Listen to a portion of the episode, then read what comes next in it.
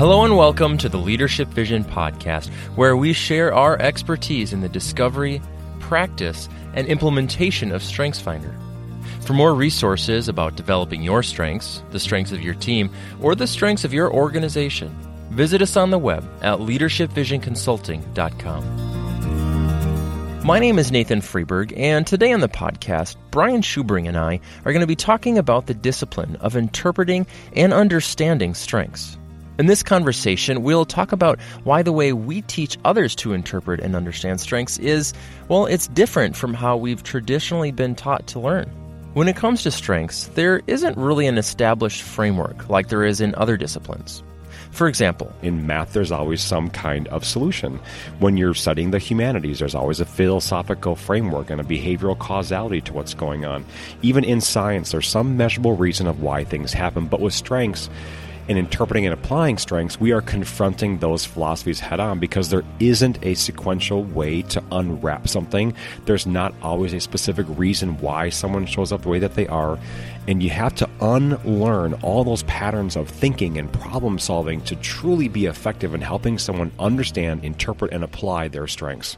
So today, we're going to be taking the four most common question types we get about strengths and sort of turn them on their heads. They're not bad questions, but we want you to reframe your thinking when asking these questions. We'd like everybody, from strengths professionals to leaders, managers, or an individual just trying to understand their family. Well, we want you to try this counterintuitive approach to understanding the strengths of others. I think there's something here in this episode that may transform the way that you think about interpreting strengths forever. So keep listening.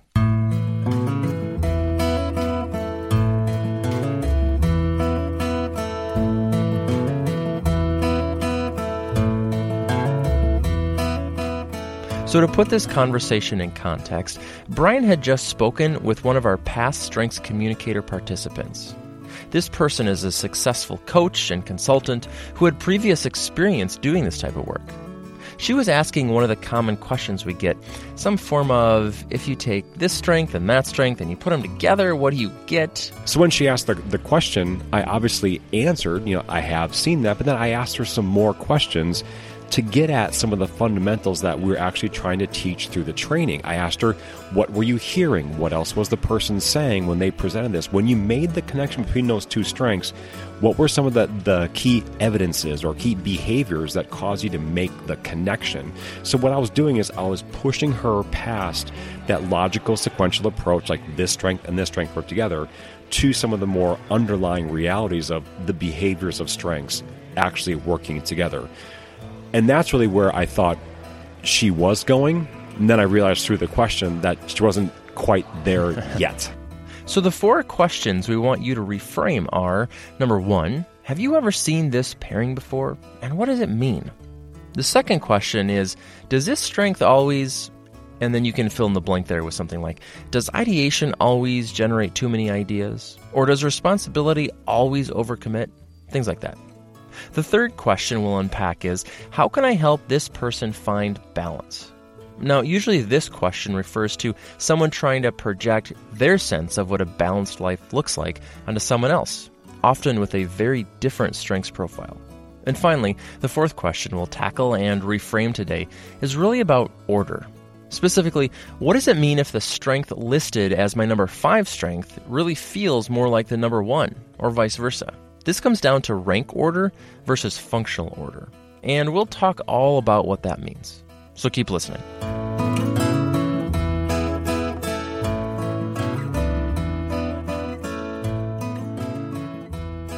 So let's let's jump into the first question here. Have you ever seen this before? And you've already talked about this a little bit in the intro, but this idea that I don't know, I guess I'd be curious to hear your answer too. I mean, we've been doing this since you've been doing this since what 98 99 i came yep. on board 01 02ish um, my answer would be yes and no. How would you answer this? Have you ever seen things before? Are you surprised by many strengths combinations strengths profiles? What's at the heart of this question? And then how do you answer it? At the heart of the question is someone someone truly being curious have you seen this before because if my answer to it is yes i've seen it before then i may have an answer on how you can interpret it if my answer is no then somebody may also deduce from the answer no that there is a way now to sequence that too. And I'm saying there isn't a way to sequence it. Because what I want to ask people to, to do is to ponder this. Think of the last time you saw a sunrise. Think of the last time you saw a sunset. I can ask you this question Have you ever seen a sunrise before? Have you ever Yes, seen I a have. sunset before? Your answer is going to be yes. But you're going to be drawn into the beauty of that unique sunrise or that unique sunset. That's what captures your attention. You have a curiosity of, I wonder how this sunrise is going to evolve with this temperature, with the water, with the clouds. You, you know where I'm going. And that's what I want to emphasize is that when, when you say, Have you ever seen this before? My answer is going to be yes, but that doesn't diminish my curiosity or excitement to watch how it unfolds. And that's what really gets me going when looking at how things, how strengths show up and how they're put together. I still have this rush of adrenaline to hear how that strength and those combinations of strengths are going to evolve right before my eyes. That's what draw me dr- draws me in. You can't predict that moment when the, the sun truly gets behind the horizon, there's still light there, but you want to stay there to see it.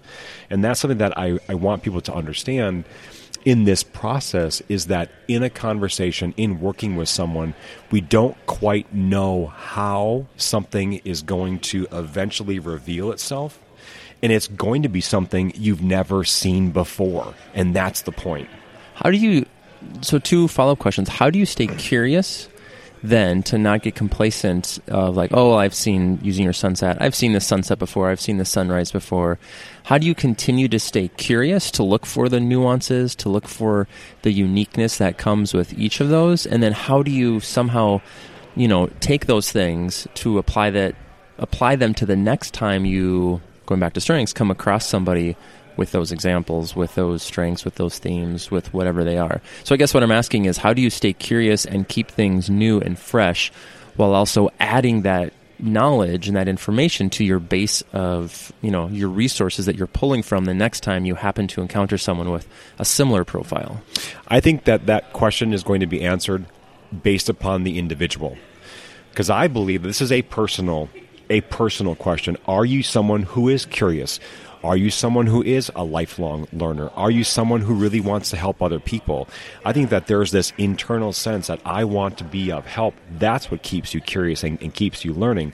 Because if you're someone who's focused on, on humans and helping people out, you do understand that people grow, people change, and no person is like anybody else. And so there's something there to be learned, there's something there to be seen, and that creates a sense of excitement and anticipation for the conversation. True. If you're looking at strengths or any other psychometric or assessment for that matter as purely an intellectual or cognitive discipline, then this type of work may not be your thing. Hmm. There's a whole lot to learn and understand with strengths from a cognitive intellectual approach, but the dynamic of integrating strengths with human beings, there's something about that that's going to say, we've never seen that before. Right. There is that curiosity that has to be inherent in this type of work. So, the second question here does this strength always? And some questions that we hear around this are things like Does responsibility always overcommit? Does communication, does that always come out in a verbal way? Is competition always have, does competition always have to win? Is ideation always distracted? I think the real question here, maybe the underlying question is Are there absolutes in strengths? How would you answer that? I think the only absolute in strengths is the name of the strengths. okay. I think that's where my absolutes begin and end. Because we all know that there are multiple behaviors that represent each one of the strengths. And once those behaviors start working together, there really is not an absolute way to interpret or to approach a strength to answer is it always like this? Yes, we may find a lot of the strength of input being a type of mannerism that someone has and being curious to read things or collect information. Yes, there's that, but it's not always that.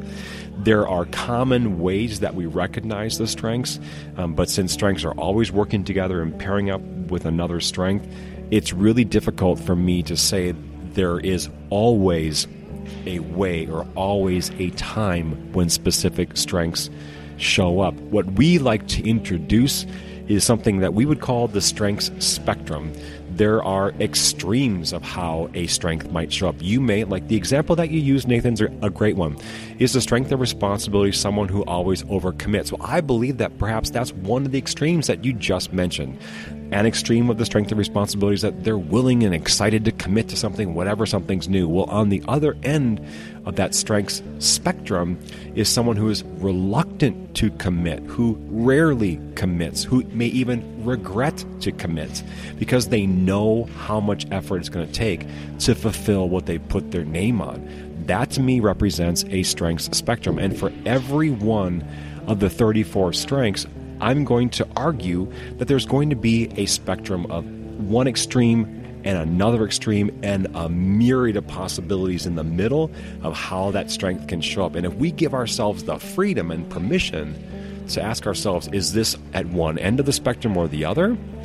Um, that's that's an approach I think that we need to embrace. That gives us a lot of room to understand the generative nature of strengths. Or another way to put that, the helpful way that strengths show up to aid and assist somebody else.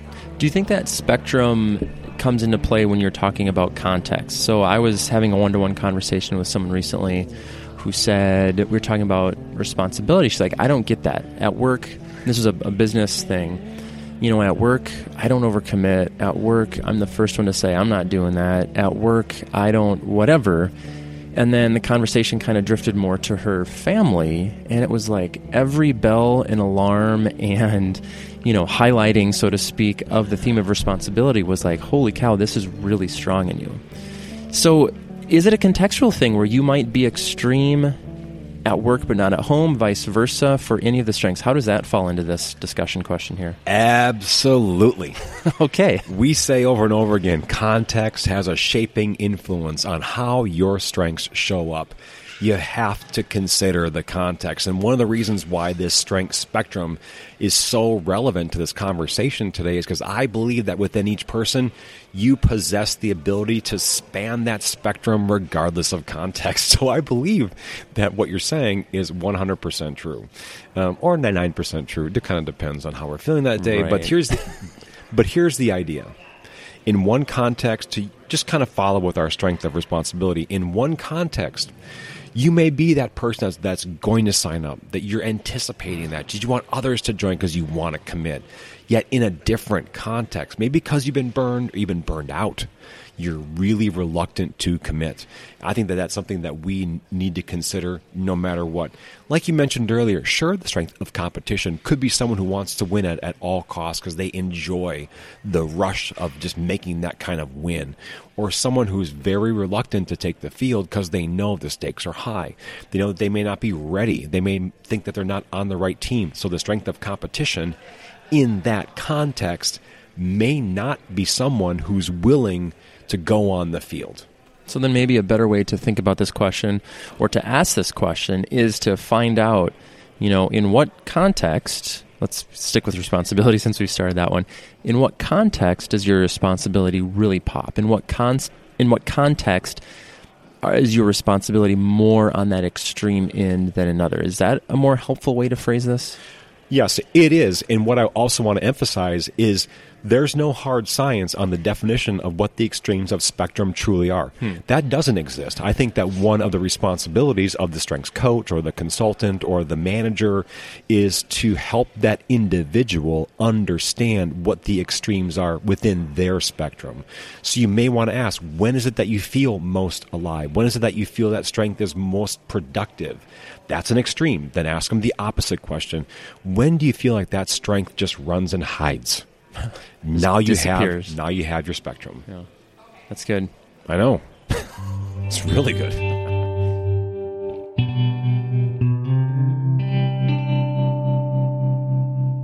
So, Brian, this next question here how can I help this person find a balance? I'm curious what you mean by this and how people have asked this before. I had a mentor once tell me that balance in life doesn't really exist. It's kind of like one of those. Uh, we were recently at this playground with my kids where it was like a five seated teeter totter kind of a thing. And there was like a parent in the middle that was kind of making it all bounce around. But the idea is that life isn't really about balance, that sometimes you have to give more energy and attention to work, to family, but this idea of staying in the middle and keeping everything in this perfect equilibrium is is just very difficult, if not impossible. So, when it comes to strengths, when it comes to this idea of holding all of your five strengths in balance, is that something we should even be focused on? We'll be right back. At Leadership Vision Consulting, we have spent 23 years helping individuals explore the depth and dimension of their personal strengths and have helped hundreds of teams build positive culture. We're excited to now announce our new online membership platform that brings together the resources, community, and motivation that you need to grow your influence and build a positive team culture. Through our courses, workshops, live Q&A sessions, and more, you'll gain the skills and confidence you need to lead effectively. And with our supportive community of like-valued leaders, you'll never feel like you're doing it alone. Visit leadershipvisionconsulting.com slash community to learn more. What I think we should be focused on is that human beings are looking for those states of being. Human beings are looking for a state of balance. They're looking for harmony. They're looking for equilibrium. They're looking for homeostasis. Whatever it is that you're that you're talking about, consistency. We actually seek that. But what I, I think the illusion is in this is that balance, consistency, equilibrium, that there's an equality. And what I'm I'm asking is that we recognize that for each person, their balance, their consistency is unique to them. And the challenge I think people come up against is that they are listening to someone talk about their life. And the person who's doing the listening is thinking to themselves, that just sounds like it's so out of balance. Or they say, I could never do that. How can you exist like that? And that's where the tension lies, is then that the person doing the listening is trying to create some kind of balance, which is a projected balance onto someone else. What I'm asking is that here too, we remind ourselves to take a counterintuitive approach to this. I believe that each person has found some way to create that internal harmony, balance, consistency with their strengths. And it's our responsibility to find out how it is that they do that, no matter what it looks like. I, I can't even begin to talk about how many examples that I have had in the one to one conversations that I have done where I've heard someone talk about how their strengths work together. And in some way, they have found a, a way for their strength of relator and their need for closeness with people and their strength of woo, which is their ability to be in social settings. In some way, they find how to balance that out. It makes perfect sense to them. And I think to myself, as a truly functioning introvert, how is that even possible? But they found it. And what I want to do is to help people understand that this is who I am. This is how I have found my balance. And this next point, I think, is equally true. Going off of your example of like a multi seated teeter totter, or think of like those mobiles that hang over the cribs of young children, where like you bump one of those elements on the mobile and every other element kind of moves until they maintain or find a new state of equilibrium and balance. That's also how I look at strengths. One or two strengths can be put in pressure, other strengths will respond to that and find some kind of balance, all within the context that this is happening. Context has a shaping influence on how we show up here, too.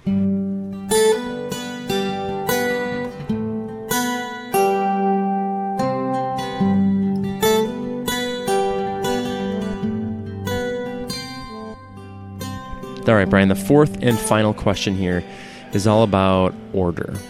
My number one strength is this, my number two strength is this. What does that mean? We talk a lot about rank order versus functional order. We have this activity called the theme print where we rearrange the strengths in their different orders sometimes. What does this mean? How do you answer this question when people want to know the significance of their one through five and, you know, gee, my four actually seems like it's more dominant than what's actually listed as number one. This is perhaps one of the more common applications of strengths that we come across in the engagements that we are doing. An individual coming up and saying, My number one strength is this. Of course, I'm always going to do that. Or they'll say, Oh, that's my number five strength. I rarely use it. So, what they're implying there is that the order with which they have received their strengths after they've taken the online tool, that is the order that the strengths function, and that is static. And what we have found is that strengths do not show up in that rank order, that static order that you receive back from the tool.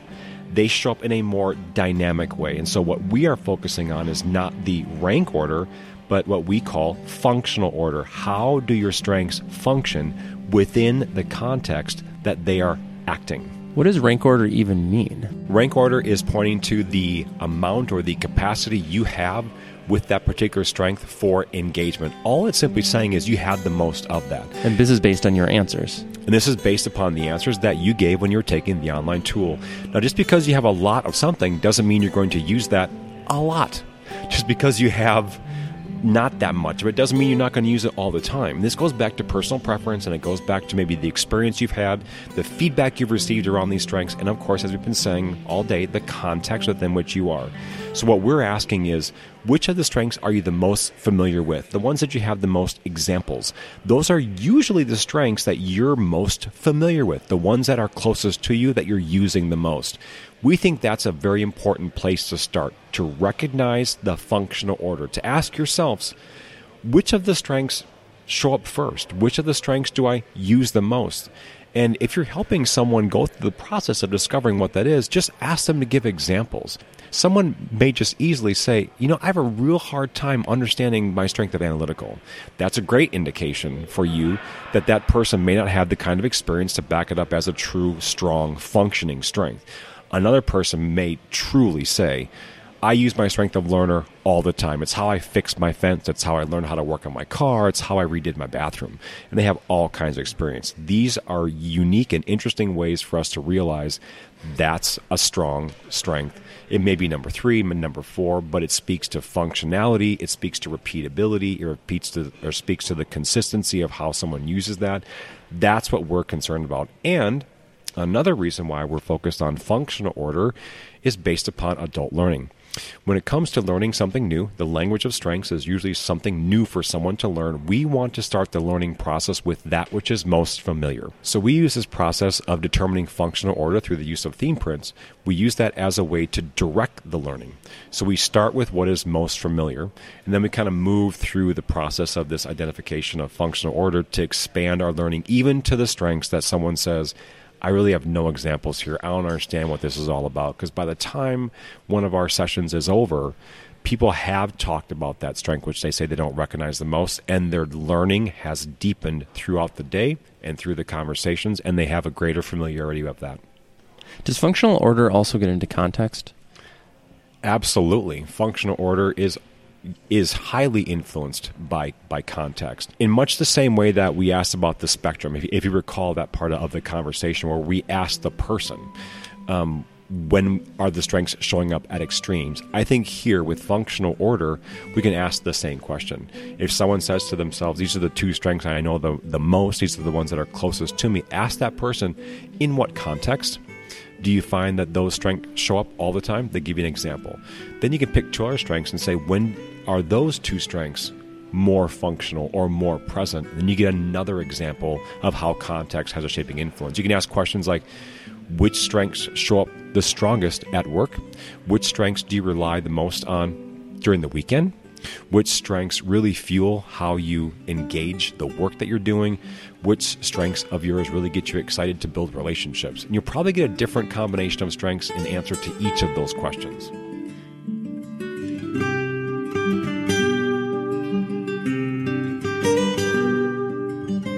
We have a difficult task ahead of us. The logical, sequential forms of reasoning we know so well don't quite work here the same way when it comes to dealing with interpreting someone's strengths. But rather than getting hung up on learning forms or philosophical frameworks, we want to remind and encourage you of the reasons that you became interested in this work in the first place. Most of you listening to this podcast started this work because, well, you wanted to help people. And it's important to remind ourselves that staying curious will open us up to learning all kinds of things about those people. It's not about the struggle to learn a bunch of new terminology, but it's about the curiosity and openness to receive who that person is as they discuss their lives, their relationships, and their ambitions through the language and lens of strengths.